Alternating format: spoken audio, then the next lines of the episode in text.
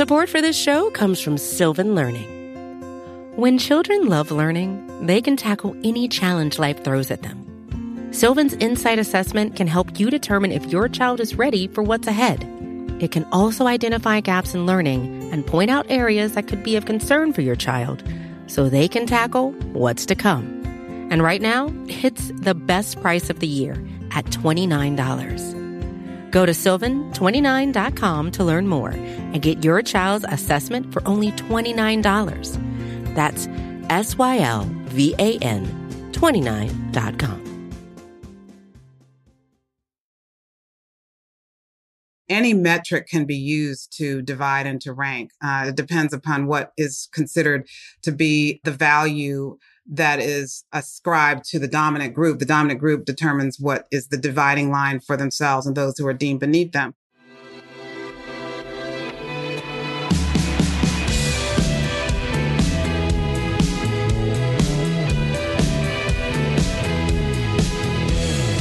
Hello and welcome to the Ezra Klein Show on the Vox Media Podcast Network. I'm not usually intimidated to do these interviews, but but this is one I've I was intimidated to do.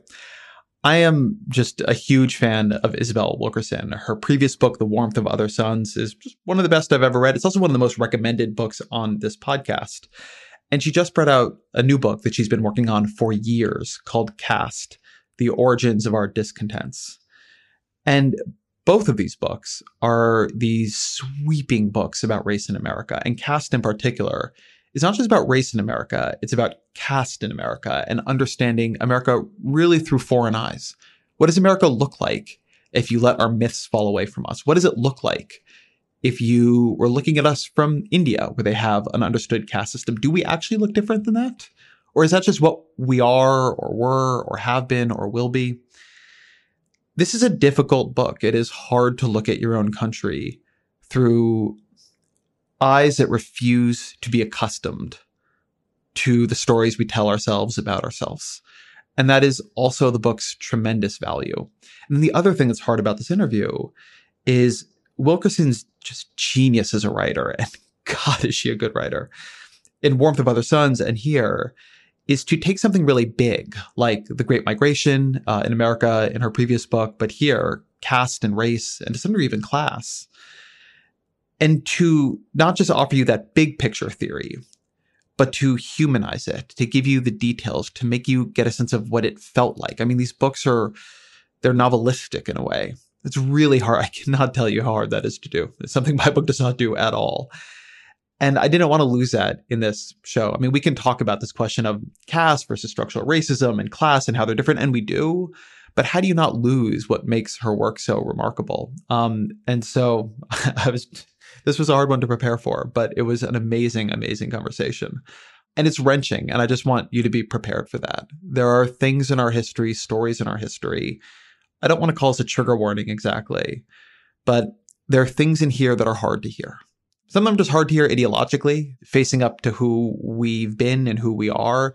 But some of them just hard to hear. There are parts of the book that I could barely read through, and we talk about some of them in this episode. So just be prepared for that. It isn't something we should look away from, but but I want you to know it's coming. As always, my email is EzraKleinShow at Vox.com. Here is Isabel Wilkerson. Isabel Wilkerson, welcome to the show. Oh, thanks for having me. So you tell a story in the book that has really stuck with me about being at a conference. It was about abolishing caste in India. And you begin to realize to the astonishment and the embarrassment of your hosts that you can tell who at this conference was born high caste in India and who was born low caste, not from anything that they looked like, but from how they just acted around each other. What what were you able to see? Well, I was able to see the interaction between the people that indicated one person felt very comfortable correcting the other person. They felt uh, entitled to uh, explain what the other person had just said. They uh, often literally stood above the other person. And it seemed to be a natural autonomic reaction that had been so ingrained as to not even be recognized by maybe uh, certainly the person who was presuming to explain what the other person had just said but perhaps this it seemed to be a dance that they were automatically playing out. And it was as a result of that that I could see that there was this comfort level expectation and actual performance of dominance and subjugation that I could see one of the best known and revered advocate for uh, the Dalits who had, formerly been known as the Untouchables. His name was Bhimrao Ambedkar. He famously said that there is no such thing. I'm paraphrasing that there is there is no such thing as caste. There is only castes, plural so that a single person, a single group is just that single person or that single group. And that caste as a phenomenon only comes into play when individuals or groups that are assigned or seen as different uh, come in contact with one another and then have to adjust and navigate what the interaction will be and who will be dominant or subordinate. That's if you buy into the idea of dominance and subordination to begin with. But in a caste ranking hierarchy such as this, it, it came to be a dance between the two that, that I was able to recognize time and time again. And, and it was on the basis of that that I could tell who was born to the dominant caste uh, or castes, I should say, and who had been born to and uh, had been programmed, you might say, into the the subjugated caste. And this was at a conference that was about abolishing caste. So in theory, everybody at this conference, they didn't want this to be their relationship. And yet, even with people this cognizant of what it is they're dealing with, it was still there. It was still in their their their, their basic interactions. Was that surprising to them when you pointed it out? It, it was. I mean, I pointed it out to to one of the people in this in this uh, on this panel that I was observing, uh, and I, I mentioned it almost as a as an afterthought. I mean, I was curious because I had it seemed so dramatic, so obvious to me, and um, this person said, "Oh, you know, oh my goodness, I try so hard. Could you, you, you could tell? Oh my goodness, I try so hard. I work in this field. I, you know, I am immersed in this, and I, I just try so hard." And it led led to this just amazing. Uh, conversation uh, that was that that ended in you know recognition and, and a sense of connection and, and even hugs at the end. Uh, so it was just a it was a, an incredible moment to of recognition but I went in not knowing or expecting to be able to ascertain the difference, to be able to see the difference. And yet there it was. And, and my intuition, my recognition of the, the difference, uh, and, and attributing who was what ended up being correct because of the, because of the autonomic reactions and behaviors within the, these interactions that I was observing. I, I want to come back to the Indian caste system in a second, but, but did, as you began to get better at noticing this, did it lead you to notice things in American interactions between people who are at different levels of the hierarchy? Like, did you did you begin to see that you could actually extract the same kind of relational structure just by watching the way people spoke to each other here? Well, you know, I have been exposed to hierarchy in the United States from growing up and, and living within this hierarchy, which did not have a name. Uh, I, I, had no way of, of, you know, of describing it um, before I started to get into this topic. And so, yes, this, this, uh, these interactions were familiar to me. We now, in say the last 10 years or so, have given names to some of this kind of behavior, this, uh, this autonomic inherited, unrecognized uh, behavior um, with such words as microaggressions, or um, there's a term that that's popular on social media called white splaining or mansplaining, or you know whatever it might be. Uh, there's probably a straight splaining. I mean, there's just wh- wherever the the the uh, appearance of dominance might be assumed uh, or or in evidence based on the history, then it could be said that someone who's viewed as dominant or has been has been assigned to the dominant role or born to the the group that's viewed as dominant um, would would perhaps naturally uh, show some of these these similar behaviors. So I I was accustomed to seeing it. I think that being exposed to this in the Indian context, I didn't, I didn't know how that was going to play out because in India, the differences are not physical. They're not you know, they're not based on phenotype as they have been historically in the United States. So to be able to, to be an outsider who is studying caste as a phenomenon and being able to see this play out in front of me, not on the basis of the, uh, the cues that we are accustomed to in the United States, the visible signifier of one's place in the hierarchy, meaning what one looks like, meaning and what one is perceived to be in terms of race.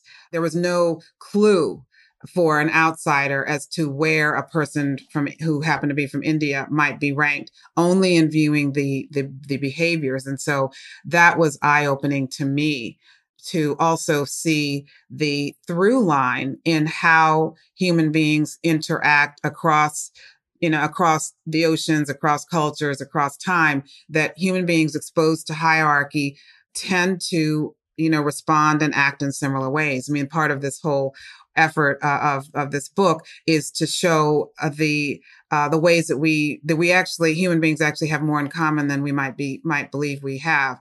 That there are these points of intersection, even though cultures and countries may be very very different.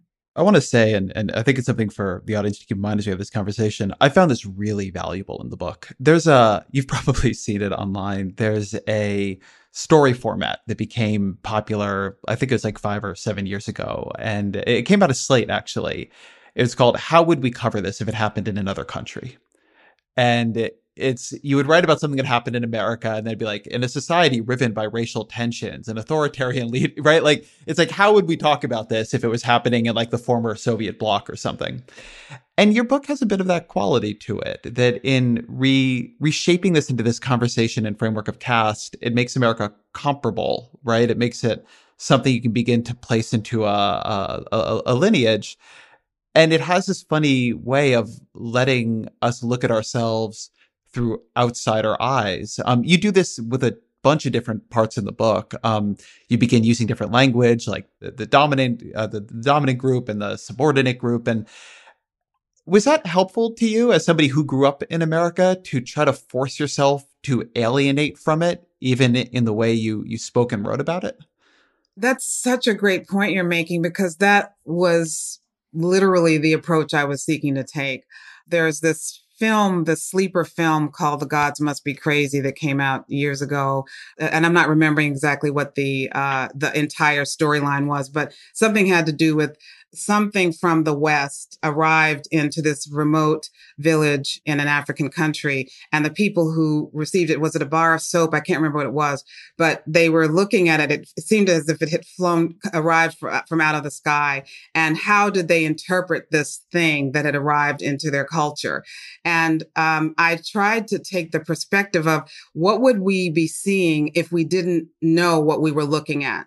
What would we be seeing if we did not see with the with the same uh, lens through which that we're accustomed to that we've been trained to? What would we be seeing if we could somehow shed our programming and see things as someone who coming was coming in from the outside with totally innocent uh, eyes without judgment saw of us. And and so your point is I uh, thank you so much for mentioning that because that that was one way that I was approaching it. That's one reason why I, you know, I did spend a lot of time actually outside of the country because I wanted to be able to even have the geographic distance, however, however long that might have been or however long or short, just the idea of being in the air and looking down on the planet from that perspective allowed me to have a little bit more distance from what uh, we often what we're what we're raised to believe and what we think we know. I, I love that. What would we be seeing if we didn't know what we were looking at? So, so I want to actually start where a lot of us are not going to know what we're looking at. What is the Indian caste system based off of? What is it? So, the Indian caste system is a complex system that dates back for thousands of years that essentially is is the structure of it is uh, four main varnas uh, what we would consider castes that, you know, the Brahmin, the Kshatriya, the Vaisya, the Shudra, and then the outcasts, which were n- formerly known as untouchables and now are known as Dalits. And then there are within uh, and, and beneath all of those categories are thousands of subcastes that are connected to occupation and lineage. And underneath all of that are one of the, the sacred texts, the laws of Manu that lays, that sets forth how each caste is to be treated, what rights they and privileges they have. It just sets forth the, the, the parameters for, for each of these groups. This is thousands of years old. And then it's important to note that it then got further complicated with the arrival of the British who then um, affixed other things and other expectations and other ways of of seeing that caste system, that ancient caste system, that further complicated what was already a complex system of of ranked value within the society.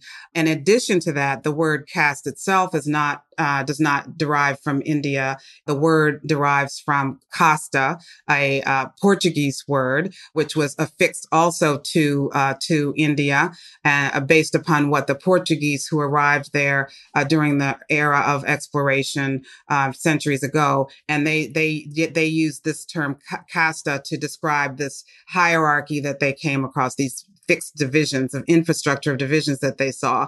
And then, and, and interestingly enough, cast, Casta, uh, is connected to the word breed or race. So all of these things are all intertwined as uh, th- through the lens of Europeans who are observing this ancient system that is um, extremely complicated and uh, and that still has a shadow over, you know, still has a shadow. There's still residue of that caste system um, to this day in, in India. But, but but at its core, right? If you as I understand it, if you ask somebody who believed in that system 40 years ago what justified it, or today what justified it, you would get a religious answer that it was based on a, a story about creation. Absolutely, that the gods took the different parts of the body and created these different varnas. The Brahmin from the head, um, the Kshatriya, which was the group that was the warrior uh, kings, the rulers, uh, from the, from a certain part of the body, the middle part. So, and the Shudra were the feet. So that each one, each part of the body represented the role that each, that each caste, each Varna was to play in that society. So it was a religious, religiously based caste system. So it seems to me that what somebody might do here is say, well, that's not comparable to what has happened in America at all. Like that's based assuming that you are not yourself um, part of that religion, that's based on a on a mythical spiritual story that has no basis from outside of it in reality. But what has happened in America is based on a, on a real difference between human beings. It, it's based on race, and maybe and obviously nobody's defending the way it was done, but I mean people are different, and to deny that people are different, that there's a, a real thing separating them, is to deny genetics and biology itself. So is race in America comparable to to a religious based class caste system, I'm sorry, in India? Or should we see race as similarly contingent and strange. Well, the thing is that, you know, human beings uh, sadly have this impulse to, to divide and to rank this artificial, arbitrary graded ranking of human value in a society is something that is is not uh, restricted to any you know to just the ones that I even looked at there. And, and, if I were to look at all of them I would still be writing this book for the next 30 years.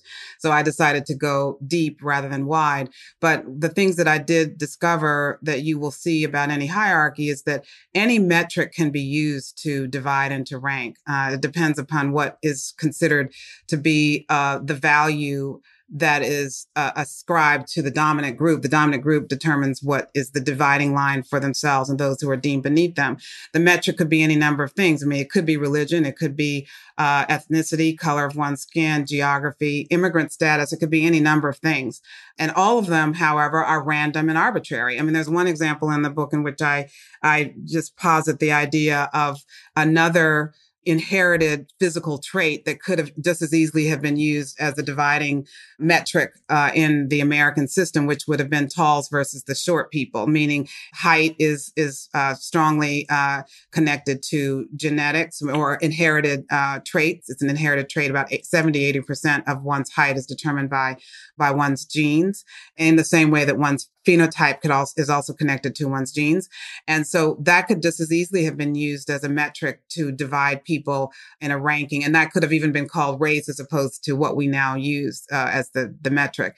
You know it's important to note that color is a fact it's it's a fact. Color is a fact, but race is a social construct. Color is a neutral, uh, inherited characteristic that that um, there's a range within uh, the species, and these are neutral characteristics that should have no meaning uh, beyond just the fact that you can just say this person has this coloring, and it should have no meaning whatsoever. The idea of race is a fairly new concept in you know in human history, dating back to the exploration of of the world world beyond Europe by the European explorers. And when they came uh, in contact with people who looked different from themselves, initially viewing themselves as central anyway, they would have they would have viewed them th- these people as different. But there was not the attachment of necessarily meaning to skin color itself.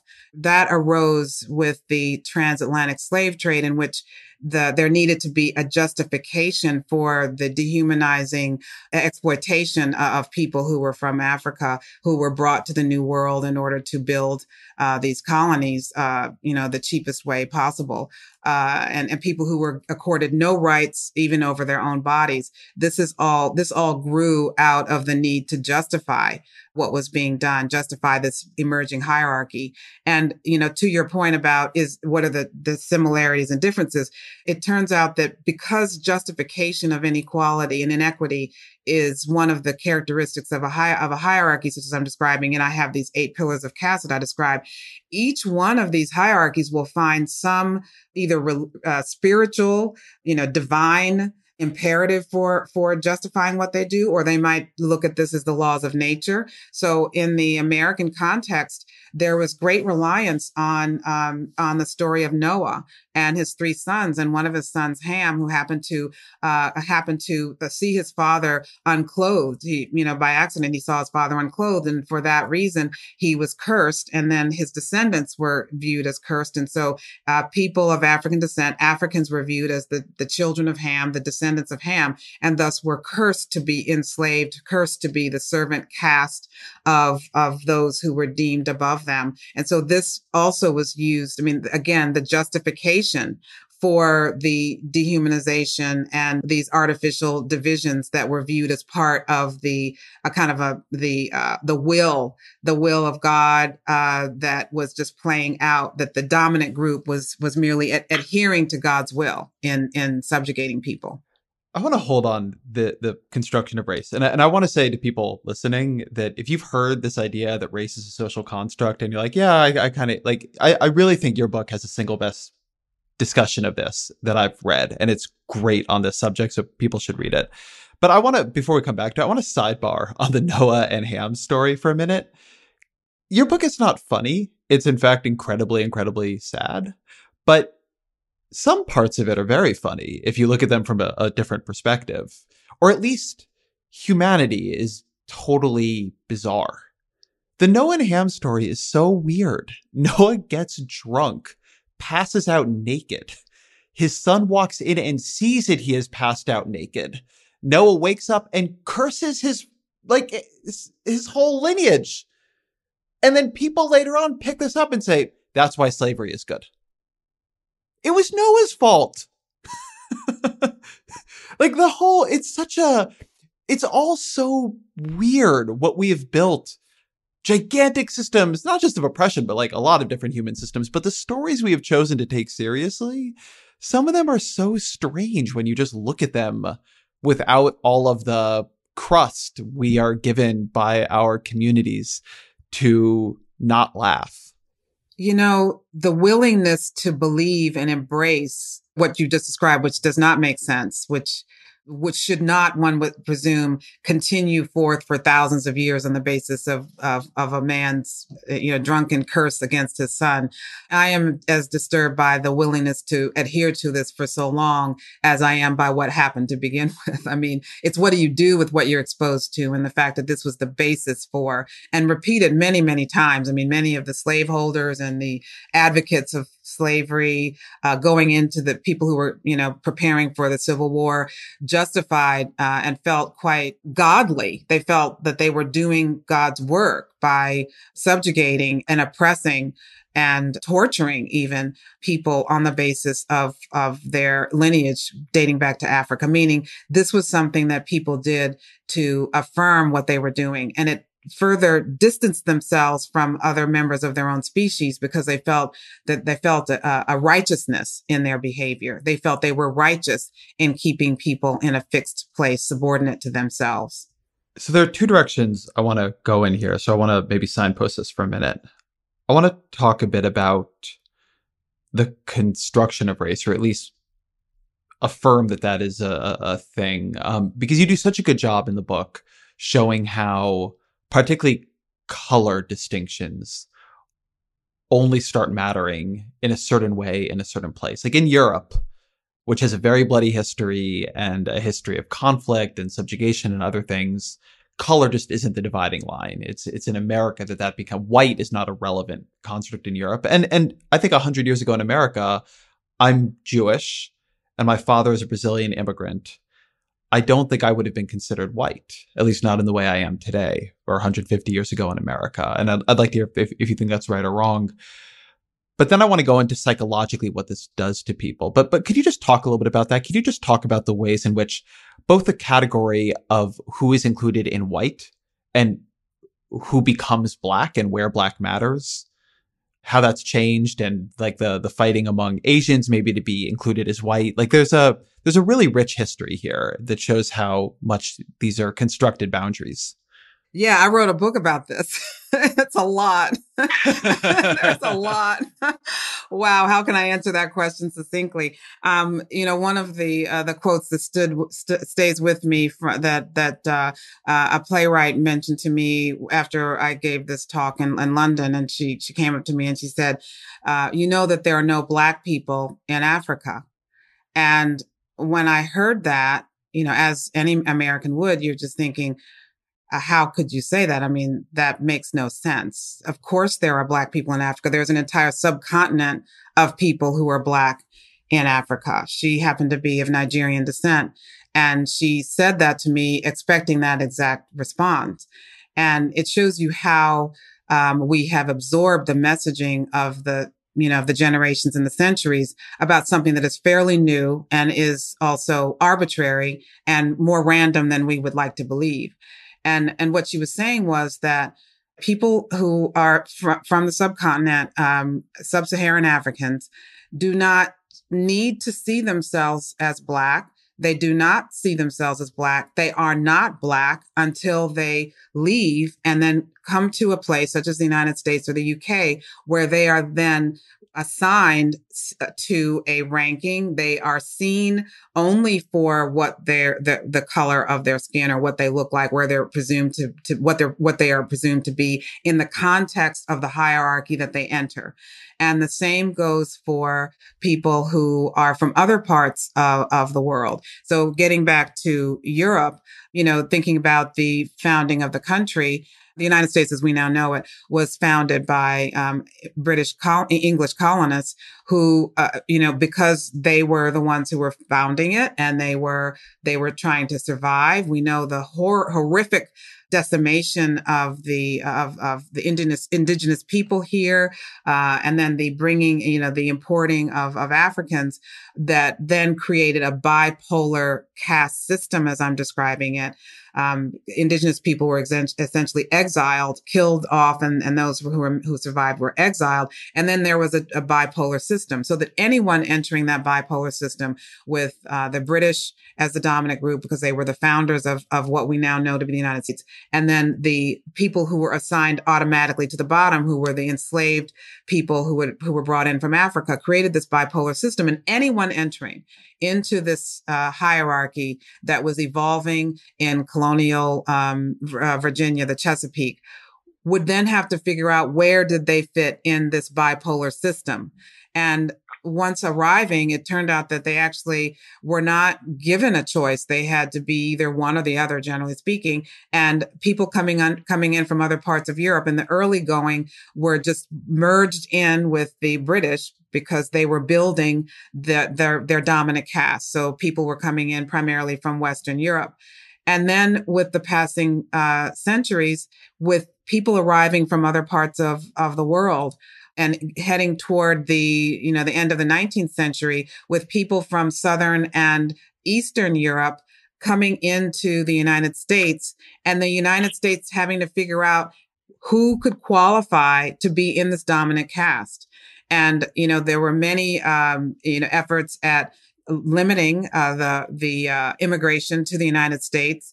Uh, there was, of course, the 1924 uh, Immigration Act that restricted people who could come in from Southern and Eastern Europe. And in the process of doing that, uh, the people who, you know, the, the leadership, the, you know, both people who were advocating for this and the, and, and, uh, uh, the, the, the, the legislation that emerged from this ended up becoming a form of, of curating the population of the United States. In the process, though, it was also a defining, an attempt to define who could be part of the dominant caste and who would thus be accorded the term white or Caucasian in this country. There's so many cases of uh, of uh, people from outside of Western Europe, but primarily outside of Europe, petitioning the government, petitioning the courts to be recognized as Caucasian, because in fact, uh, this is another part of the absurdity you know, the word Caucasian is a random term that came out of the mind of a German physician who had this fixation with skulls. I mean, speaking of absurd. You're shocking me. It was a German physician who loved the skulls, yes. huh? and he collected these skulls and he had a he had a favorite skull that happened to be from the Caucasus eh, region so he said that this most beautiful skull, his favorite skull, would be called Caucasian. And he included himself in that group, uh, uh, the, the best group in his view. And thus that is the, that is where the term Caucasian comes from the irony is that uh, in the early 20th century, with the this attempt to curate through laws who could be part of the dominant caste, who could be considered white, there were people from that closer to that region who were being rejected at the at that very moment at, that they were trying to curate the country and in doing so curate the population and in doing so rejecting the petitions of people who who were from that region, people who were from uh, Syria, for example. Even there were restrictions on people who were Russian trying to get into the country. You know where the Caucasus Mountains actually are. Those were the very people who were being excluded because in the court cases, as you probably remember from, from the book, the judges, in their effort to try to make sense of this or to actually rationalize what was irrational to begin with, would say, no, white does not mean the color of your skin. There was a Japanese uh, immigrant who had been in the country for a very long time. He petitioned the court because his skin was actually, he said, whiter than the people who are identified as white and thus can be citizens of this country. His petition was rejected because it was said that it was not about the color of your skin, actually. It was about how you would be perceived as a white person by the by man on the street how you were perceived whether you were perceived as of, of, a certain part of Europe or not. This is this is you know even in talking about it, you can see how the the circular pretzel twisting that happens, and even trying to discuss it is all an, is all evidence of the random irrationality of trying to divide people up on the basis of some fixed endpoint of when one race begins and another race ends. You know, if you put, have a continuum of all human beings on the planet, you would be able to recognize clearly the difference between those at the poles. And again, all this should be meaningless. These are meaningless inherited traits that should be no different with human beings than they are with flowers but we are attaching you know over historically we've attached meaning to these things.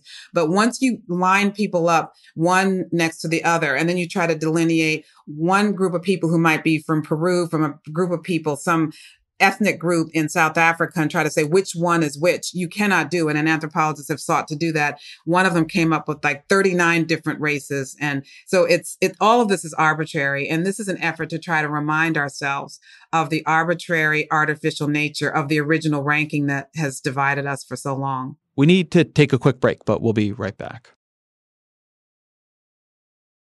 I think this tension between the almost comically arbitrary nature of these distinctions and then the unbelievably real, tangible consequences they've had in our societies and for people's lives. It's, it's the central tension to me of your book. And so now I want to push into one of the heavier pieces of this to explore it. There are a lot of stories in your book that broke my heart a bit. Um, but one of the ones that even now talking about it, even asking you to talk about it, like I find like a gorge rising in my throat. Could you tell the story of Willie James? So Willie James was uh, a teenager, high school student in Florida in the early 1940s. And he was the only child, the beloved only son of, of a black couple there in a, in a town there, uh, who was, uh, very excited, uh, at the uh, Christmas holiday because he'd gotten a job at a, uh, store general store in town, which was considered uh, quite the accomplishment in the Jim Crow South for him to, to get this job. And there, uh, he was so excited that uh, as Christmas approached, he uh, gave out uh, Christmas cards to all of his uh, coworkers. And in one of the Christmas cards, he addressed it to a girl there that he had a crush on. I believe her name was Cynthia, and he um, wrote in an extra note in the card saying that you know he for her that that she was someone that he could would love to have as a, as a sweetheart, and he ended it with with L uh, and then his name. And um, he, he sent that card to her. Uh, it would be viewed as a, a sweet gesture for most uh, young people, most teenagers uh, who have a crush on someone. But in the Jim Crow South, it was a, a dangerous thing that he had done. He was black, and and the girl that he had the crush on was white. Uh, the girl uh, showed the card to her father, and the father gathered a, a, a, posse of men to go and to abduct the boy. Uh, took the the boy's father with him when they abducted uh, abducted him, and um, took him uh, to the banks of, of a river and forced him uh, to jump in front of his stricken father, who was also held at gunpoint and not able to help his only child. And that is that was the consequence of the breach of what of one of what I call the pillars of caste, which would be uh, it's called endogamy or the restrictions on intermarriage between groups or between castes, but it extends to romantic interest on any level uh, when it's t- taken to its strict interpretation. And he had inadvertently, in a sweet and innocent way, breached one of the the uh, ironclad uh, pillars uh, of caste and, and paid for it with his life. And his father suffered unimaginable grief beyond just beyond imagining. When you tell the story in the book, you record um, the note that Willie James gave Cynthia after he heard his original note might have offended her. I'm going to read it because I want to talk about this part of the story. I'm not doing this just to put everybody through pain here. Um, but he writes to her on New Year's Day, 1944. I know you don't think much of our kind of people, but we don't hate you. All we want is to be your friends, but you won't let us. Please don't let anybody else see this. I hope I haven't made you mad. And at the end, he writes, I love your name. I love your voice. For a sweetheart, you are my choice. And for that, he's killed in front of his father. The thing I want to ask you about this is about the psychology of caste. When you tell this story, the girl's father and the two other white men who hogtie this child and force him to jump into a river in front of his own parent. They are monsters. I mean, monsters. And I'm sure they thought of themselves as good fathers, good Christians, pillars of the community. How does something like caste exert such psychological power that it can turn men into savages in that way that they can respond to that note with murder. Like a uh, with a like murder like performative murder. Like how what to you is like the psychological underpinning of this? How is it so powerful when it's built on something so flimsy well that's the reason why I, mentioned the eight pillars why i compiled the eight because they're all necessary. And you can see that when you have eight pillars holding up an infrastructure then you have you know you have reinforcement from every direction in a society. And when I mention, you know, I've often described our country as being like an old house and in that, you know, the, the pillars and the joists are not visible to all of us. I mean, we can't see the pillars and the joists and the beams in the houses that we might live in. Um, but that we know that they're holding them, holding us up and they're more powerful because we cannot see them, but we rely upon them. And so in that way, passing down through the generations of a sense, speaking, you know, speaking of say, uh, what, what people believed as a result of the story of Noah, of a righteous obligation to maintain the hierarchy as one has inherited it through the generations. The sense of you are not upholding your responsibility if you do not maintain these ba- boundaries and these rankings, that it's your duty as a member of the dominant caste who has who has a divine responsibility to live up to a particular ideal. And if this is passed down through the generations and reinforced through le- through law and reinforced through every exposure to uh, even illustrations about what people look like, you know, all of the caricatures and the minstrelsy that all were working to reinforce the inferiority, the perceived inferiority of one group and the perceived purity and superiority of another group. You know, at every turn in stories, uh, in children's nursery rhymes and stories. I mean, they, the, the, it was, these were reinforced at every turn. Commercials, the packaging on soap and on flour and on syrup, you know, w- which would have the, you know, Aunt Jemima depictions or the depictions of, of, a tattered black child, a slave child, um, who was unkempt, unclean. And there's one ad that shows uh, a black child has to, you know, gets in the tub and is scrubbed down with this soap and then turns to be not black or not what they're looking, not what they were before. The, the ways that this imagery serves to un- to underlie to reinforce the encoded messaging the training and the programming that would justify almost anything being done to people who are viewed as not human.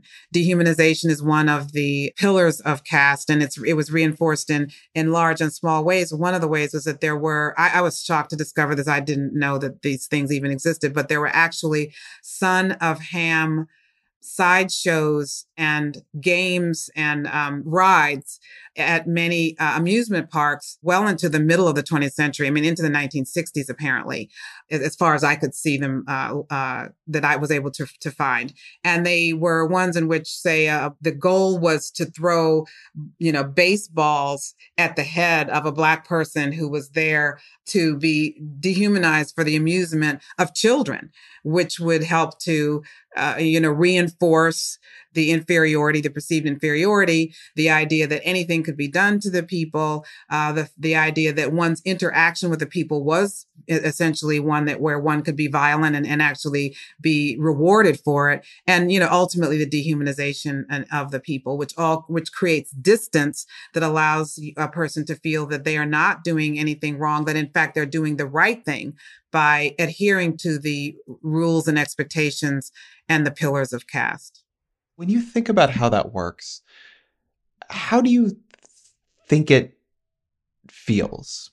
Um, and I know this is I, I, know this is a strange way to come at it, but when we talk about dehumanization, and I've read literature on dehumanization and studies about how we dehumanize others, but you imagine looking at a person in front of you and throwing a baseball at their head, or you know, when I read, you have stories of lynchings in here, and you talk about the people crying and sobbing as the men who are about to kill them talk about which body parts they're going to take home. Somehow, just saying like we dehumanize each other because there's a, like how how weak are we as people? Like that that in some ways is what this comes down to for me. Like how weak is the decent parts of human nature if we can ignore the obvious humanity of the people in front of us because a story has told us to do so. Did you read anything that helped show that to you? Did you see anything that helped to you explain how the very people you know as decent people today might have been the people on one side or another of these horrible acts 50 years ago or 100 years ago? Do you feel like you understand that better? Well, again, I mean, the, the people saw themselves as decent and righteous. So they, they were not, in their view, bad people at all. They were good people upholding and maintaining the inheritance, what that what they were, what they had been trained and expected to do. They view themselves on the right side of how a human being should behave in a cult in the culture into which they were born. They did not see um, anything wrong with what they were doing. In fact, at many of the lynchings, people took photographs of themselves. They had there were children who they, they would let in some cases they would let the schools out so that children could attend. There there are photographs of children who are posing next to the person who has just been killed and they're not looking fearful you know they're looking either you know with a sense of satisfaction or that they're doing the right thing or that, that they're smiling um, there there's a disconnect there's a complete and total disconnect from the, the horror that has just occurred.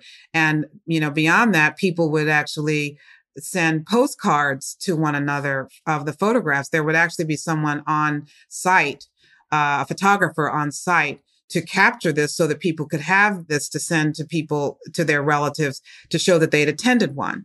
So this was an entire mindset. It was an entire framework for viewing you know, interaction between the groups and how the groups were to be treated.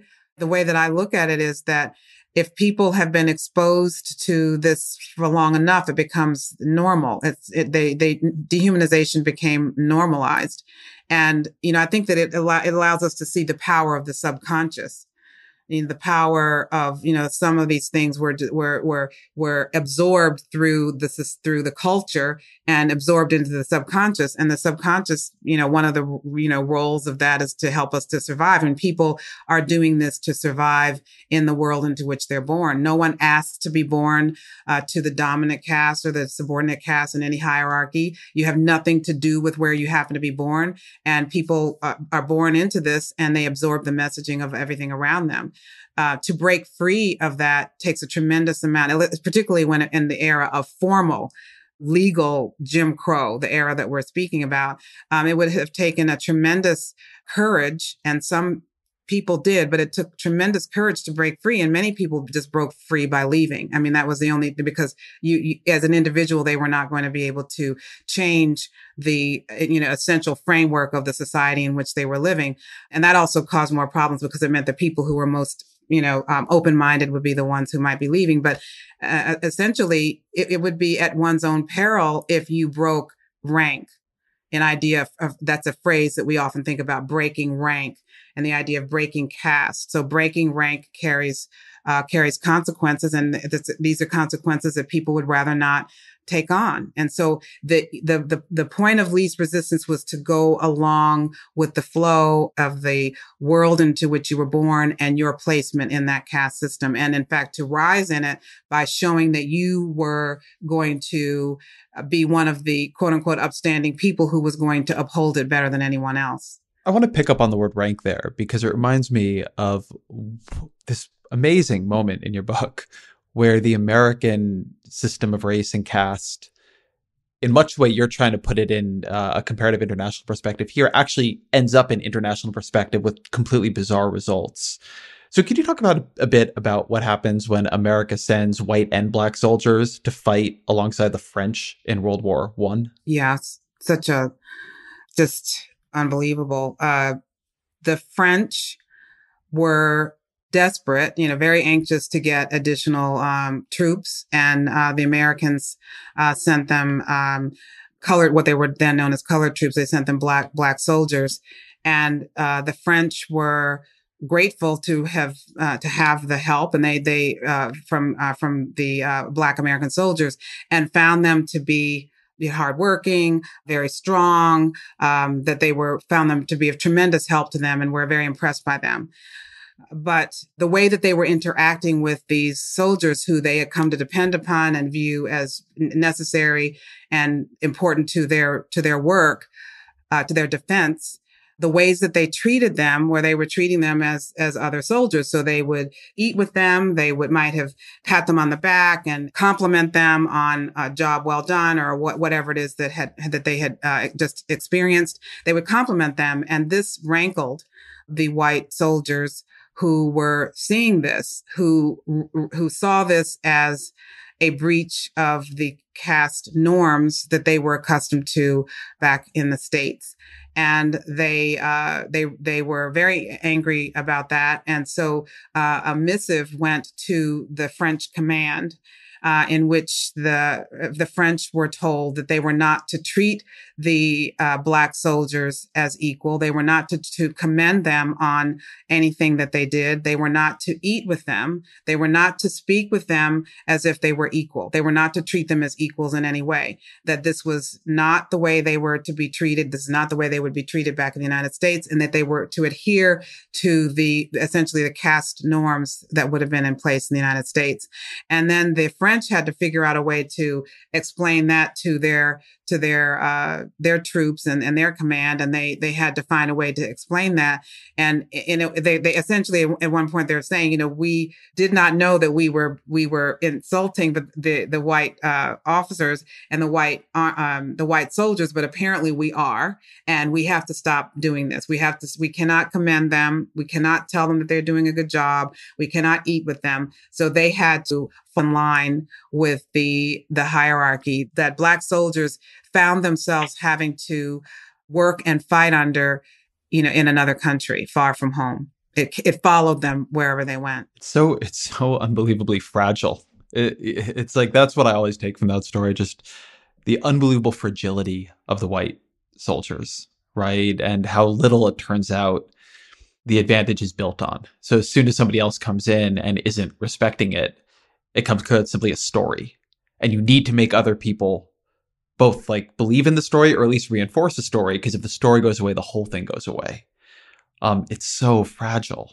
What you said is so powerful because perhaps that is one of the central points of all of this is that because it is so fragile, it is defended with such force and such uh, rigidity. Because maybe underneath it all, people do know uh, and, you know, somewhere in, in their heart or mind, they know how, how fragile this is, how, how this is not real, that this is, this is built on such a fragile foundation uh, and belief system that one single thing could turn it in a different direction that it is that it, there is no basis for it actually and so one would defend it all the more. We've been talking throughout here primarily the stories we've been telling happened, you know, 100 years ago, 80 years ago, 60 years ago. Would you say America has a caste system today? I would say that because we, uh, you know, we were founded on this hierarchy that is, you know, that, that the history shows that we were founded on this hierarchy. And the hierarchy was defined and reinforced by the laws and then enforced and upheld uh, by those who, you know, by, by other institutions so that we, this is what we have inherited. And I would also remind, uh, you know, all of us that the infrastructure, the legal infrastructure of the caste system was not overturned until the 1960s, the 1964, 65, and 68. Until that time, there was a legal framework for the caste system that I'm describing. So the idea of vanquishing or of addressing this from a legal perspective is only within, you know, the last 50 or 60 years. It's a relatively new way of being a relatively, it's relatively new in the United States for the people who had been designated and assigned to the, to the subordinated group. It's a very new idea of their being mainstreamed into society as a whole. It's, you know, when you think about the long arc of history, both on, uh, you know, in this, what, what became the United States and of course in, in human history, it's a very, very short period of time. You're talking a couple of generations, uh, where African Americans have only recently been brought into the mainstream. So as a result of that, we still live with, live with the residue, if nothing else, of this originating caste system. We live under the shadow of this caste system and we see evidence of it at different points. You know, when we, when we look at these, uh, at the, uh, impulse to surveil and police uh, African Americans who are going about their days just, you know, as, as an ordinary person might be, you know, sitting at a Starbucks waiting for a friend or barbecuing uh, in a park in, in Oakland or just trying to get into one's uh, apartment building in, in, in Oakland or in St. Louis. There were two two videos that came out that of the many many videos that have have recorded these things that that show that there's still this impulse, this recognition on the part of some people to police and surveil those that they somehow subconsciously recognize to be the subordinated group in the country and this idea of questioning and surveilling and uh, maintaining boundaries around people who are seen as being in places where they're not supposed to be. And, and this is one of the ways that I would say we live still under the shadow of, of a caste system. I, I want to talk about what it, that residue and what it feels like today. It is so short. My mother grew up when segregation was legal. My mother, like one generation for me. And it, it's nothing. It's nothing. And I've heard people deny that this stuff has a legacy who nevertheless have written books about their own grandparents and how they've shaped their life. It's the weirdest thing to me, the kind of um, atemporality of our conversation around this. It's so short, but it's also very different. And, and the last part of your book felt to me in a really interesting and very challenging way to be describing what it feels like um, to live uh, in, in, in this period. And so you write that in everyday terms, it's not racism that prompts a white shopper in a clothing store to go up to a random black or brown person who is also shopping and ask for a sweater in a different size, or for a white guest at a party to ask a black or brown person who is also a guest to fetch them a drink, as happened to Barack Obama as a state senator. And and here you're making this argument that caste helps explain the expectations we put upon each other and the way we treat each other in a way that words like racism or even it seems to be structural racism don't. So can you talk about that distinction, the the way how you're using caste in a way that is different than the conversation maybe about structural racism? You know, I'm saying that this is the underlying infrastructure for all of the divisions, which, and you can, you can attach any other metrics to it. There are, you know, there is intersectionality to use that famous phrase even in this context because you could bring gender in as a as one of the factors that could adjust where one fits in the hierarchy you could you could add one's religion could place one in a particular place in even the American hierarchy where you could include immigrant status what part of Europe were your ancestors from? You know there's there are subcastes within the caste and so but underneath all of that is the underlying invisible infrastructure that is the basis for the assumptions that there need to be divisions in the first place and the assumptions that this graded ranking in a society that uh, then accords respect or benefit the doubt or the lack thereof or resources or the lack thereof assumptions of, com- of competence and intelligence and beauty resourcefulness all of those things through no fault of one's own these are the kind of things that you could have many different metrics that go into how an individual is read in a caste system. But the caste system is what's underneath all of that. You know, I describe caste as the bones and then race as the skin and then class like the third variable in this three-legged source or of, of identity or of assumptions would be the thing that are the that's the clothes and the diction uh, accents and education and, and what one can do to present oneself to the world to present presumably move up or down or position oneself. But you know I, I often say that if you can act your way out of it it's class. If you cannot act your way out of it it's caste. And so that is why I make this distinction between race and caste and then racism and casteism, which is what we've been talking about here, because they are, they intersect and they support one another. But race is the tool and the signifier of where one is perceived to belong in the hierarchy in terms of one's value in the society. This actually gets to a question I had had for you, and it's really helpful for me. So, if you can act your way out of it, it's class. If you can't, it's it's caste. Um, I was going to ask, and I'm st- I think I'm still going to do it. If class and class signifiers are our caste system, and and what you're saying here is that they're not because they have a fluidity to them, a, a permeability to their boundaries that that something like race doesn't caste has a more fixed nature than race. But then how does that account for the the changing nature of race? Well, race is the is the tool of caste. Root race is is the signifier of caste. Race is the mechanism by which we recognize or are told who matters. And then the question is, though, race can be fluid because race as we were just talking about the, the 1924 Immigration Act, um, the legislation that was used to curate the population, particularly a population of, of what are identified as white people, white Americans, so that race is the characteristic that can shift and be flexible all to the goal of maintaining uh, and strengthening the the people the, the group that's viewed as dominant. So as the numbers might uh, numbers might fall and numbers might change, then people who might not have been considered white in a different era might be considered white in an era in which the caste system might benefit the dominant group in the caste system might benefit. Now these are things that are that are going beneath the surface. I mean that's the power of caste to begin with. Again they're the they're the bones they are the the joists and the pillar the the joists and the beams and the pillars that we cannot see. And yet they're working underneath of it because we can see the manifestations we see the the effect of it.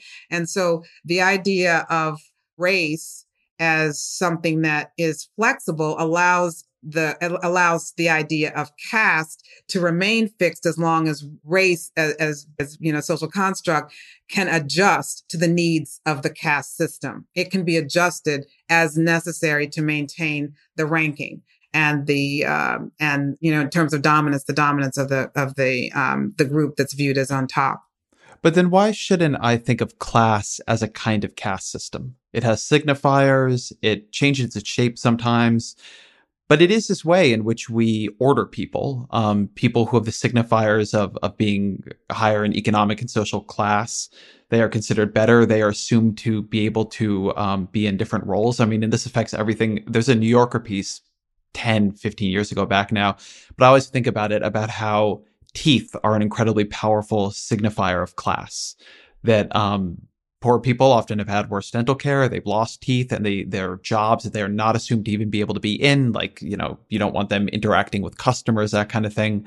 So why should I not see America as having multiple caste systems that are intersectional, as you say, and class is one, and maybe gender has dimensions of this, as opposed to sort of one caste system? Well, again, caste is something that you, if it's the bones, you can't see it. So by definition, it's the underlying hierarchy that says some group has to be on top, some group has to be on the bottom, and those in between have to juggle and navigate to figure out where they will survive in the caste system. So it's it's invisible. It's part of the structure. Structure is generally not visible unless you're looking for it.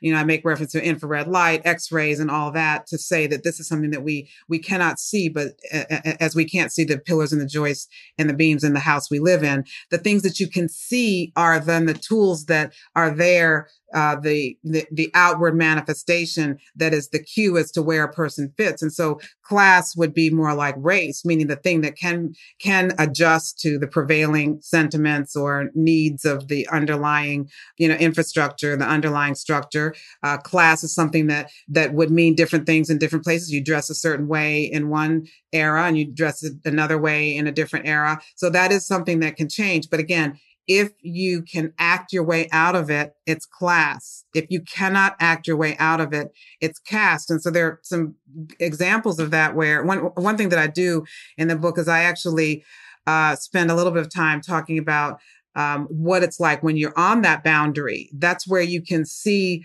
the tensions manifest more clearly when you have accounted for all the other things. You have, you know, caste is underneath of it. Um, and then you have race, which is a social construct, but is the cue as to where someone fits in the hierarchy. And then you can have someone who is of the subordinated, born to the subordinated caste, but then rises in class because these are the things that you can do something about. You can, you know, adjust your clothing. You can, you can adjust your diction. You can, um, you can shed an accent that might have revealed something about yourself that you, you feel does not put you in the, in the strongest position. Uh, you can get an education. You can get, you know, uh, the highest possible education. You can do all, do all the thing, of those things. And then the question would be, then what happens in a caste system when someone has accounted for class. and yeah, and that, and they also carry the physical signifier of what we call race. And so what happens is that they then get collated into, they get uh, still reminded of and assigned to the lowest rank in terms of caste. There's an example out of the out of the UK. I mean, it could have just happened anywhere, but uh, it happened this not that long ago, where the the editor of British Vogue, who would have been one of the best dressed people on the planet, happened to be of Nigerian descent, and he um, he went into his own building uh, in in London, and, and when he went into the building, he was told by the security guard, again surveilling and policing, told by the security guard to use the freight elevator in his own building, and this is one where no matter what he had done, he would have had you know uh, the the accent, the bearing, the clothing, all of the the signifiers of class. But he was instantly recognized because of the cue, the, the tool of race that he should go to the freight elevator in his own building, the building that where he was the editor of that magazine when it comes to there's a case that I referred to of Forest Whitaker, one of our most you know um, esteemed um, actors who's won an Academy Award, and he went into uh, an upscale deli in Manhattan, and he went in to get something. What what he wanted, he, he did. They didn't have it, and he he didn't see it, so he went to walk out, and they blocked him at the door, and then they they searched him. They the, the staff uh, uh, searched him in front of other customers, had him on the ground searching him in such a humiliating display because what they saw was the signifier of his caste not seeing his class. So again, if you can act your way out of it, it's class. If you cannot act your way out of it, it's caste. Let's take a quick break right here and then we'll be right back. I, really appreciate some of those examples you just gave because they get to something that seems really important in the final section of the book. Y- you write that if there's anything that distinguishes caste, it is first the policing of roles expected of people based on what they look like, and second, the monitoring of boundaries. And you tell a lot of stories um, towards the end of the book, um, including stories that you yourself experienced of people whom, from one perspective, you know, made it, right? You're a New York Times reporter in, a, during a lot of this period. You're now an award winning author, a journalism professor. I think a lot of people would say, well, aren't you proof that there's no caste system? But that your experiences over and over and over again, people trying to reinforce the boundaries on you and that taking a toll. Could, could you talk a bit about the uh, plane flight you took to Detroit and the experience you had with the DEA officers there? Yeah, so it was a routine, um, you know, uh, story that I was working on um, because I was living in Chicago. Uh, you, you, know, going to Detroit was almost like it, I, I used to say that I would catch planes like people catch cabs because it was just part of the job. You just did this. We were, I was based in the Midwest, so we we could be in Minneapolis one day and St. Louis the next day. It was not that big of a deal um, it was close enough that it would just be a day trip, and that's what this was going to be. I landed very early in the morning uh, because it was a day trip, and I was going to be interviewing several, you know, a, a lineup of people that were all set uh, to go. Uh, I didn't have any any luggage. I just arrived there with my with the things that I needed for the interview, my bag and my, my notebook and that sort of thing. Um, it was something that I did all the time. It was no big deal. It was just part of the job. And um, as I was making my way to the rental car bus, I could hear these footsteps behind me. There were these people behind me and they were uh, gaining on me. And they then, on each side of me, there was a man and a woman who were now tracking me. They were now walking alongside me, flanking me, and beginning to ask me questions. They were asking, uh, "Where have you just come in from? Uh, what? Why are you in Detroit? Uh, what is it that you do?" They were asking me all these questions that were, you know, out of the ordinary, intrusive, and because I was focused on, I was a frequent flyer who was, you know, conducting business and had a shuttle bus to catch so I could get to my next uh, in my first interview, I was a little like it just I just wasn't processing what it was that they were even asking. I actually thought that they were maybe interview with some of the tourism board who was, you know, trying to figure out, you know, uh, taking a survey or something. It was, it was, but it was slowing me down and I was not really, I, I didn't have the time to be talking with them. And they continued to follow me anyway. And they continued to ask me questions. And at a certain point, you know, I, I, I said, you know, what is this for? And they said, we're with the DEA and we need to know where you're coming from, uh, what you're doing here in Detroit, how long you're going to be here, where you work for, all these questions they had. And I, I, you know, I, I told them that, you know, just, you know, just, I'm with the New York Times. I'm here for a story. I'm, I'm coming in from Chicago. You know, I told them, I answered those questions and thought that it would be done, but then they continued to follow me. They actually were holding me up at the, at the base of the, of the bus while the bus was getting ready to take off, ready, ready to, to head to the park, to the uh, Avis lot. And I, uh, I was just f- floored by all that was happening. It was embarrassing. You know, there are the people on the, the bus, who, other business travelers who are wondering, you know, why is this woman and these people holding us up? Why aren't, why aren't we moving forward? This is, you know, taking up our time. So it was not a, it was a very tense moment. So I, I board uh, because I have to board the, the bus and thinking that it's over. I, I get, I get on the bus and it turns out that they followed me on the bus.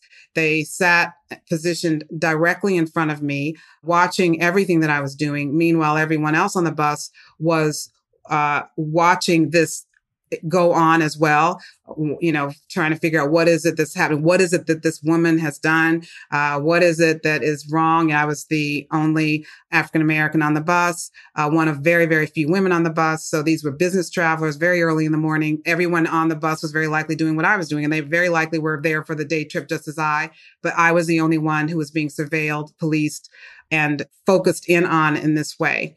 And i was unnerving. It was uh, disorienting. It was heart heartbreaking. It was wrenching to be isolated and uh, basically accused without cause by the by the circumstances alone and, and everyone else on the bus was picking up on the on the energy and there's no show of of empathy uh, for me in, in, that moment and as we approached the lot i mean i i didn't know what i was going to do so my my reaction was just to do what i do which is to start taking notes because that is i told them that's that was what i was. I told them i was a reporter and i also had no other way of protecting myself or, or even making sure that i could recall what was going on. So i just started to take notes. I took notes about what they looked like. I took notes of what they were doing at that precise moment. I just wrote notes through my you know my nervous right hand. And uh, as we approached the parking lot when we finally arrived i got up to leave not knowing what was going to happen and as I got up to leave, they just said, have a nice day. And I, you know, went to get my car. But uh, when something like that happens to you, that jars you, that intrudes into your uh, ordinary life, that accuses you through the circumstances and their actions of being something that you're not, of the assumptions attached to what you look like, because that's all that they could have gone on. There's literally nothing else that would have been a marker of anything. That is demoralizing. It, it, it, it, takes a long time to recover from that. And one of the lessons to me uh, that I would hope people would take away from this is not just the effect on me, which was immense, uh, particularly in the moment, but also on our society. Because this, if you multiply what happened that day, uh, you know, the, the fact that I ended up having to be, a little, I was dis- disoriented and unmoored by what had happened. So it took me a while to just get my head together to, to, to prepare for the, the interview that I was trying to get to. I got turned around in the parking lot, a parking lot that I knew like the back of my hand. I knew it so very well and I still got turned around. So there are, there are consequences to the person who is the target of such a thing, but there are consequences for the society at large because when this happens and you multiply it times millions of people in a given day working in hundreds of thousands, if not millions of different companies and institutions on a given day, how this affects the smooth running of an, of an, of an organization or a business, how it run, how it affects, uh, the work that people are having to do, how it, how it throws them for whatever time period that it throws them. These are disruptions into the efficient working of a society and an economy economy. These are disruptions that affect people's ability to do their job and thus affects, you know, companies and organizations in ways that they may not even calculate because these things are happening on a regular basis. We now see them in the videos, but these are things that have been happening for a very long time and continue to disrupt the lives of ordinary people just trying to do their job. I think one of the big debates in American life over the past couple of years is how seriously to read events like that one. And you have a lot of these stories through the back part of the book. And people not call them microaggressions. And I've read books where people argue these are, you know, misunderstandings, or even if they do have like a racial inflection, like, can't we just be generous to each other? Can't we take this stuff a little bit less seriously? Can't we not be jumping down each other's throats? and obviously somebody who can make these mistakes myself like there's a, an, an, appeal to everybody being very forgiving but one of the things that i feel like your book is, does really well is begin to give a felt sense of what the cost of this is you you write about caste and living in it even living as somebody who's done really well as stealing the time and psychic resources of the marginalized, of draining energy in an already uphill competition. And there's this like big fight right now about whether we are going to, like, as a culture, like listen to people when they say, this is worse than you think or not, right? Whether we're just going to say, oh, you're just being politically correct. And one of the things that's really persuasive to me in it is it it's not just psychic, it's health. So could you talk a little bit about the weathering effect? Yeah that's one um, objective way to measure what others might want to dismiss as a mere misunderstanding or misinterpretation of something. I mean, first of all, no one can you know unless you are in the bodies of the people who are who are testifying to what they're experiencing no one is really in a position to say what it's like to walk around in the body of another. You just simply cannot. Um, there have been you know one of the things that that i cite is the work of um, a political scientist who asked his students, these were white students, if you were told that you had to be black for the next 50 years, what would you think would be fair compensation for living a life for 50 years as a black person in America? And the students thought about it and they debated among themselves. And then they came back with a number, and that number was $50 million the white students said that they would need to be paid $50 million to live for 50 years as a black person in America, meaning they would need a million dollars per year to live as a black person, to be black, meaning 50, a million dollars a year to be what 40 million Americans actually are and ha- actually have to live with every day without, I might add, the million dollars. so there's an awareness, there's a subconscious awareness of the cost of of living uh, in a in a body that has been marked and signified uh, as and, and uh, as a as a signal, a cue of one's subjugated ranking in the society. There's there is an awareness uh, that those students showed that they had. So the weathering is another way of looking at what those students recognized. In fact, one of the reasons that they said that they would need $1 million a year is because they were anticipating the problems that they would run into if they were Black. And they felt they would need that much in order to counter the disadvantages, the cost of, of living as a Black person. Uh, again, most, the vast majority of black people do not, could not even imagine of getting anything remotely close to that. They, and they still have to live with this.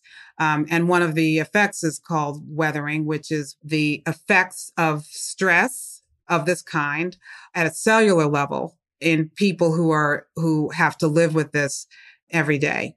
And what that means is that the telomeres of the cells, the ends of the telomeres actually shorten with greater exposure to these kinds of stressors.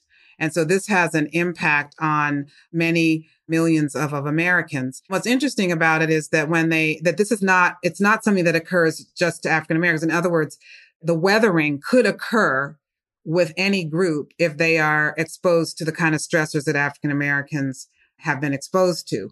An interesting point uh, of this is that uh, that when um, studies have been done of Mexican Americans, um, when they are um, middle class and educated, they too show uh, the the weathering uh, of their telomeres.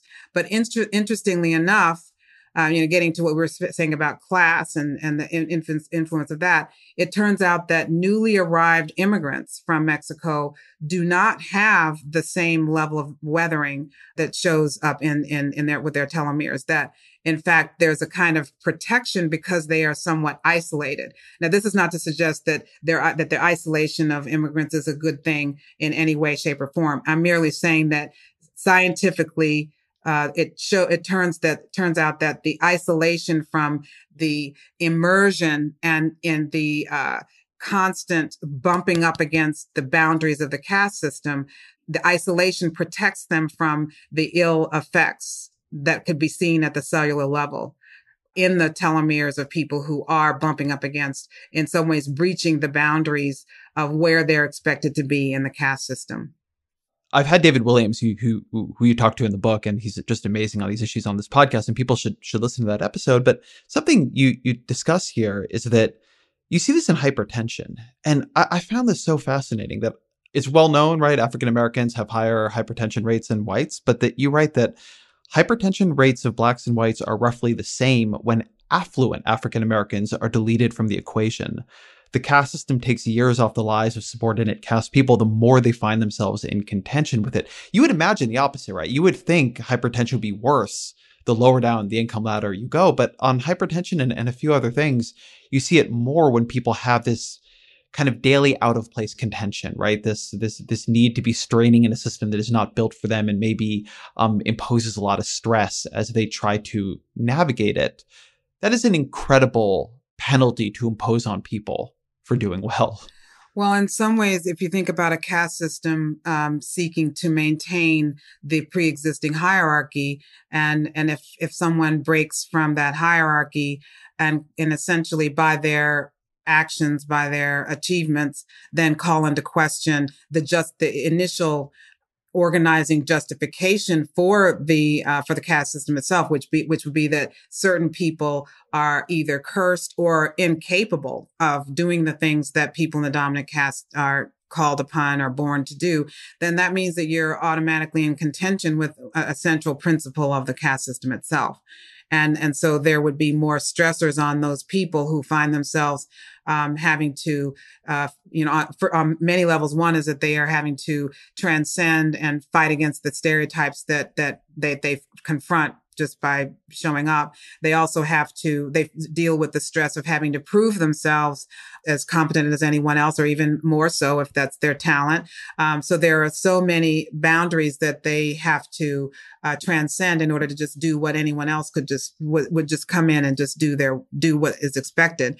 Um, and so this takes a toll. One of the interesting things is that it, it's not we it, it, I had to look up that uh, what you described there about the hypertension being higher with the higher socioeconomic status, which makes sense from a caste perspective. But I had to, I had to check and double check that. I mean, I had to make sure I was reading this correctly because it goes against everything that we would be, you know, we would believe. Of course, these studies are um, are taking into account such things as access to health care and that sort of thing. So when you consider all of that, the people who are ha- who are of higher socioeconomic status are more in the, the line of fire. They're more in contention with the caste system. They have, have to negotiate and navigate the caste system at a higher degree. And in places where they're not expected to be, more likely, they are taking on roles that would not be expected of people of their of their caste. And by doing that, they put themselves in contention and thus at risk for higher um, blood pressure, other um, um, health, Ill, health effects, which, you know, in, in some ways is a form of the caste system enforcing itself because it actually could be seen as a form of discouragement from people rising out of the place that had been assigned them so long ago. You make a very provocative argument uh, in the book that this is now happening in reverse too. So you talk about the deaths of despair finding of of Deaton and Case, which is that uh, white sort of working age males, particularly um, in the kind of Midwest of the country, but not only, they're seeing their life expectancy go down, and it's coming from suicide, from alcoholism, from opioid addiction, um, things like that. Deaths they, they call these deaths of despair because in their view, they're coming out of a kind of despair. And there's a tendency to put this on economics. But as you know, the economic situation has been worse um, for Black Americans, for Hispanic Americans during the same period. And your argument is that this is actually caste acting on these lower class whites, that the psychic tension and strain of beginning to lose that place in society as Barack Obama becomes president, Kamala Harris is the going to be the vice presidential nominee. Like society is changing, and that the stress of um, feeling like you're you're losing your place in the hierarchy is literally killing a lot of these white men. Can you talk a bit about that idea?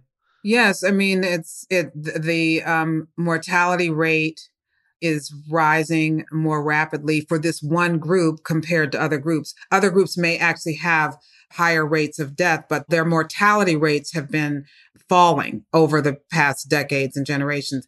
And for the first time in 2014, the study found that the mortality rates for this subset of white Americans has actually been rising. They are dying at a, a faster rate and for uh, for reasons that are that would be avoidable. These are these are deaths of despair, deaths that do not have to happen. They they are people who are dying of such things as alcoholism and drug abuse uh, and suicides that are avoidable deaths, but deaths that are capturing a kind of emotional state and a sense of being ill at ease, in despair. You know, as you said, I mean, there there have been um, many explanations for this, and economics is is one of them. But as you said, you know, the economy unemployment is higher for black and brown people. Uh, the safety net uh, that that um, makes life more precarious for uh, working class white people is equally as uh, challenging for people who are black and brown and working class as well. So what is the difference? Why all of these groups should be rising or falling in the same at the same level, and yet this one group actually also singular among Western nations because other nations have been dealing with deindustrialization and have been dealing with uh, economic upheaval. And yet here in this one case, this is the stood out um, because of this. So one of the, one of the ways of looking at this is a, a political term known as dominant group status threat in which uh, one can feel an existential threat to one's survival, even because of changes that build up a kind of insecurity in oneself because the world as one has known it is changing. And, you know, this uh, occurred before, you know, the, the election of Barack Obama it came with the, the early projections that in 2042, the historic majority of the United States uh, white Americans would no longer be in the majority, that there would actually be no majority, and that, that if there were one, uh, the projections would be that it would be uh, people who are not white uh, in, in, our current definition. And so there are these uh, multiple streams of uh, of potential disillusionment uh, arriving to a group of people who might be in some ways the least secure um, among people in the dominant caste. In other, in other words, the more you rely on what we now know to be artificial, arbitrary uh, centering and stature that comes from inherited ranking, the greater your investment might be in maintaining that hierarchy and the greater fear one might have at the potential uh, loss or waning of it. Let, let, me try an idea on you around this. So I was reading the book and thinking about something my colleague Matt Yglesias has cataloged that he calls the Great Awakening, which is the way that sort of white liberals, but this tends to break down in in, in polling, like educated whites, have become much more racially liberal in recent years. Like, like in, in, in some surveys, they're now more racially liberal than um, African Americans or Hispanics in the Democratic Party. But downscale whites have been moving much more towards the Republican Party. The Republican Party becoming more outrightly white nativist. And as we come near that demographic tipping point, is it possible that um, caste is losing some of its power and that's imbuing class with yet more power? That like the the whites who can jump out are doing so and sort of it's like a like part of a class signifier is now actually to be more cosmopolitan more racially liberal and the downscale whites are getting left behind and are more are angrier about it turning to people like Trump and that you're actually seeing in a slightly different way this interaction between class and caste, people want to be on top of the hierarchy. And when the numbers are changing on caste, such that that's not a stable hierarchy in the way it was 30 years ago, um, people are imbuing class with more and trying to find the signifiers that are going to separate them. You sometimes see this argument on the right. Michael Lind makes it. David French has made it that there's this white culture war happening. But your book made me wonder if it's happening in part for this reason, that it's actually the demographic changes that are destabilizing caste. And so, or at least racial caste. And so people, including white people, are looking for the hierarchy that they can be secure in. I'm not aware of studies that would give that as a as an animating explanation. I would say that caste has been the underlying infrastructure of this country before there was the United States of America. It's a 400 year old infrastructure.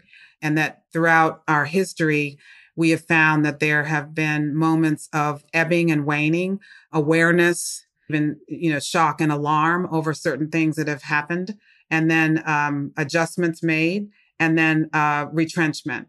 I mean, we we had uh, you know we had an entire abolitionist movement uh, of people who I would say felt the same level of outrage and a sense of you know connection to the plight of of enslaved people and took that upon themselves and you know were uh, influential in in in the run up to the civil war there were, you know, people who, after the Civil War, uh, put forth the uh, the legislation. You know, we forget that we talk about the civil rights legislation of the 1960s. We don't think about the civil rights legislation of the 1860s and 70s. In other words, the 1960s was, you know, the second go round. It was civil rights 2.0. so we we have a long history of things reaching a boiling point to such a degree that open minded people you know, who have born to what I would call the dominant caste, awaken to uh, the uh, injustices, the unfairness, the excesses and tragedies around them, and they rise to action. And that's been necessary for us to get to where we are. But we also see that there there have been ebbs and flow, and that with with the advancements comes re, comes often backlash and then retrenchment. That has been the history of our country. And um, this this book was written with an eye not toward a current moment, but toward you know the long arc of our country's history, um, and seeing the the thread that runs through our history and the ways in which we tend to cycle through certain um, almost ex- expected uh, ebbs and flows because we have not really truly addressed what's underneath it. We've not really truly addressed the infrastructure and the ranking and the boundaries, the the messaging about the value accorded uh, different groups in our country. So I would say that this is part of a continuum and it's it's a hopeful continuum but it is a continuum nonetheless. And it is it is really you know from my perspective having you know written this and, and also lived it is that it it's it is um it's tragic that it it takes extreme moments, extreme circumstances to rise to the level of of getting the attention of people who may not have to live with this every day. We're great. I'm grateful. I mean, all of us, anyone would be grateful for the recognition of the circumstances uh, of our country. The desire to know and to learn is absolutely critical. Um, but I think that we, you know, I, I tend to take uh, the the historic view, the long view of history, and to say that this is something that is a continuum, and we are at a certain point in the continuum, and where we go from here will depend a lot on how truly awakened people are right now, and and and what we collectively choose to do once we are awakened to what is our own history and what our our, current our present is as well. I think it's a good place to come to a close. So let me ask you the question we always used to end the show, which is what are three books you've read that you would recommend to others?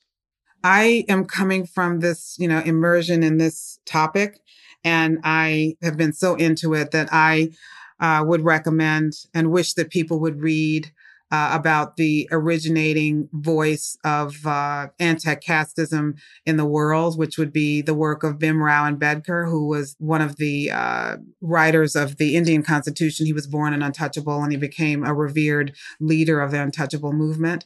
Um, his name is Bhimrao Ambedkar, and he wrote a book called The Annihilation of Caste. I would also recommend a book called Deep South uh, written by Allison Davis and um, Burleigh Gardner. Uh, they are two couples that went to ventured into the Jim Crow South at great peril to themselves. They were anthropologists who were studying the Jim Crow South. A black couple and a white couple, and a black couple had to live the uh, the experience of being a, a, a assigned to the subordinate caste, even though he would be one of the most uh, educated people he might ever meet in the small town where they were living.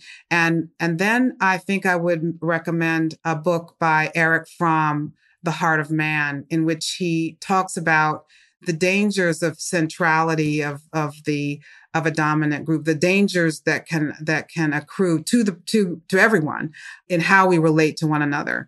He was a German um, uh, psychotherapist who wrote extensively about the human heart and what you were saying before about the risks to the, the human heart when exposed to messaging. And, and it's a very short book. And he was the author- one of the authorities on, on this topic. Isabel Wilkerson, your book is called Caste The Origin of Our Discontents. I recommend it to everyone. Thank you so much for taking all this time with me today. Thank you so much for having me. Thank you to Isabel Wilkerson for being here. Thank you to all of you for being here, to Rogé Karma for doing a ton of research on this one, Jeffrey Geld for producing and editing. Ezra Klein Show is a Vox Media podcast production.